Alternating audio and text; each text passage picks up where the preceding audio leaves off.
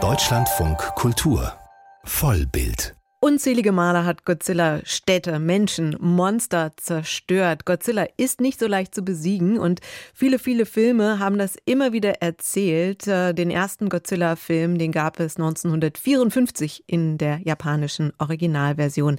Das ist also fast 70 Jahre her. Und derzeit gibt es gerade wieder eine kleine Welle an Filmen und Serien über Godzilla.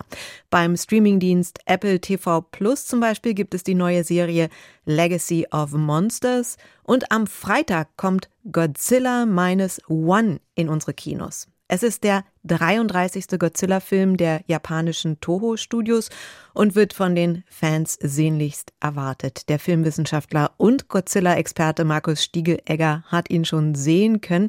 Herr Stiegelegger, bevor wir zum aktuellen Film kommen, vielleicht ein kurzer Blick in die Geschichte. Ich habe ja schon gesagt, dass das Monster unglaublich beliebt ist. Wie hat sich Godzilla, diese Ikone des japanischen Kinos, zu einem so großen Phänomen entwickelt? Man muss davon ausgehen, dass der erste Godzilla-Film eine Reflexion der japanischen Atomängste und des Atomtraumas ist, das Ende des Zweiten Weltkrieges natürlich durch die Abwürfe der Atombomben auf Hiroshima und Nagasaki ausgelöst wurde, aber das 1954 aktuell auch nochmal verbunden war mit einem amerikanischen Atomtest, der dann zur Schädigung, als gesundheitlichen Schädigung einer Fischer-Crew aus Japan führte, was wiederum dieses Trauma am Leben hielt und und insofern kann man sagen, dass ein Monster, das durch atomare Strahlung zum Leben erweckt wird, wie es in dem Film von 1954 der Fall ist, ist durchaus die Personifikation dieses Schreckens. Und man hat also im Grunde äh, nach einem Weg gesucht, das zu reflektieren auf eine nicht ganz direkte Weise, sondern eher indirekt, eben als ein Fantasy-Film und hat zunächst mal den Plan gehabt, einen äh, Riesenoktopus aus dem Tiefen des Meeres kommen zu lassen. Da gab es aber in einem amerikanischen Film bereits. Also suchte man nach einem neuen Konzept und daraus ist dann Gojira entstanden, wie er in Japan heißt. Gojira ist eine Mischung aus Gorilla und Wal, also quasi so ein gigantischer, monströses Wesen. Und faktisch ist es aber vom Äußeren her eher eine Art Dinosaurier, so ein aufrechtgehender Stegosaurus, könnte man sagen, mit Stacheln auf dem Rücken. Also quasi so ein Riesenmonster und äh, dieses Genre Riesenmonsterfilm Keiju Eiga ist wirklich ein eigenes Genre in Japan. Was zeichnet denn dieses Genre aus? Ja, das japanische Kino ist sehr speziell, hat tatsächlich seine eigenen Genrebezeichnungen. Also man unterscheidet dort zum Beispiel zwischen Jidageki und Gendergeki, also Vergangenheits- und Gegenwartsfilmen in dieser Reihenfolge. Und der Kaiju Ega, was in gewisser Weise Riesenmonsterfilme ähm, übersetzt werden könnte, ist eine Form des Fantasy-Science-Fiction-Hybrids aus westlicher Sicht, würde ich sagen, in der eben nicht nur Godzilla, sondern auch andere Monster, also es gibt dann eine ganze parallele Reihe, Gamera und so weiter, Kappa, die dann entsprechend über die Menschen Unglück bringen, also Städte zerstören. Und das ist aber auch verbunden wiederum mit Neukodierungen mit ständigen, dass Godzilla einmal die Bedrohung ist, aber dann im Verlauf dieser Neuverfilmungen und Fortsetzungen auch als Beschützer der Menschheit, der Japaner zumindest dann fungieren kann. Also es ist im Grunde ein Fantasy-orientiertes Genre, das sehr stark stark einen Fokus hat auf die Präsenz von eben gigantischen Monstern, die eben immer wieder neu kodiert werden können und bis heute offensichtlich im populären Bewusstsein Japans und auch weltweit funktionieren. Sie haben ja auch schon gesagt, dass der Ursprung eben auch die äh, Beschäftigung mit dem japanischen Trauma durch die Atombombe herrührt. Jetzt gibt es den neuen Film Godzilla Minus One in der Regie von Takashi Yamazaki. Wie sieht es denn hier aus?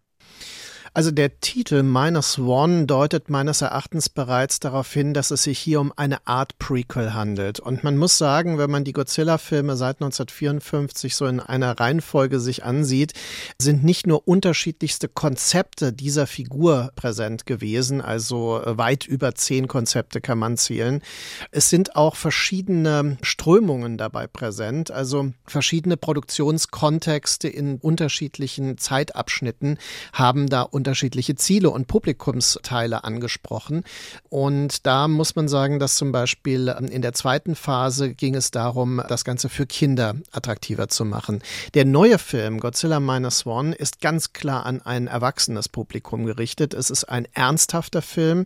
Er hat nicht zum Beispiel einen Niedlichkeitsfaktor wie das äh, Godzillas Sohn in den 60er Jahren zum Beispiel dann mal hatte, wo es wirklich um Spielzeugmarketing ging. Obwohl Godzilla Minus One diese äußere Form nicht verändert. Das ist ja wirklich das Trademark, also dass das Monstrum tatsächlich so erscheint, wie man es auch kennt, auch in dieser physischen Verkörperung, dieser Präsenz, also nicht als digitaler Effekt, wie man das in amerikanischen Filmen vielleicht mittlerweile erwartet, ist es so, dass dieser Film sich ernsthaft mit dem Krieg auseinandersetzt. Er beginnt im Grunde Ende des Zweiten Weltkrieges. Es geht um einen Kamikaze-Flieger, der seine Mission abbricht und auf einer Insel dann landet, wo dann ein Angriff von Godzilla aus dem Meer dann bezeugt wird. Und dieses Schicksal, das Kamikaze-Piloten, der seine Mission abgebrochen hat und äh, davon immer wieder verfolgt wird und eben die Präsenz dieses Monsters, dann, das dann auch das Festland nach und nach attackiert, das ist der Kern dieses Films. Man kann also sagen, dass Godzilla hier tatsächlich ein historisch und politisches Bewusstsein erringt.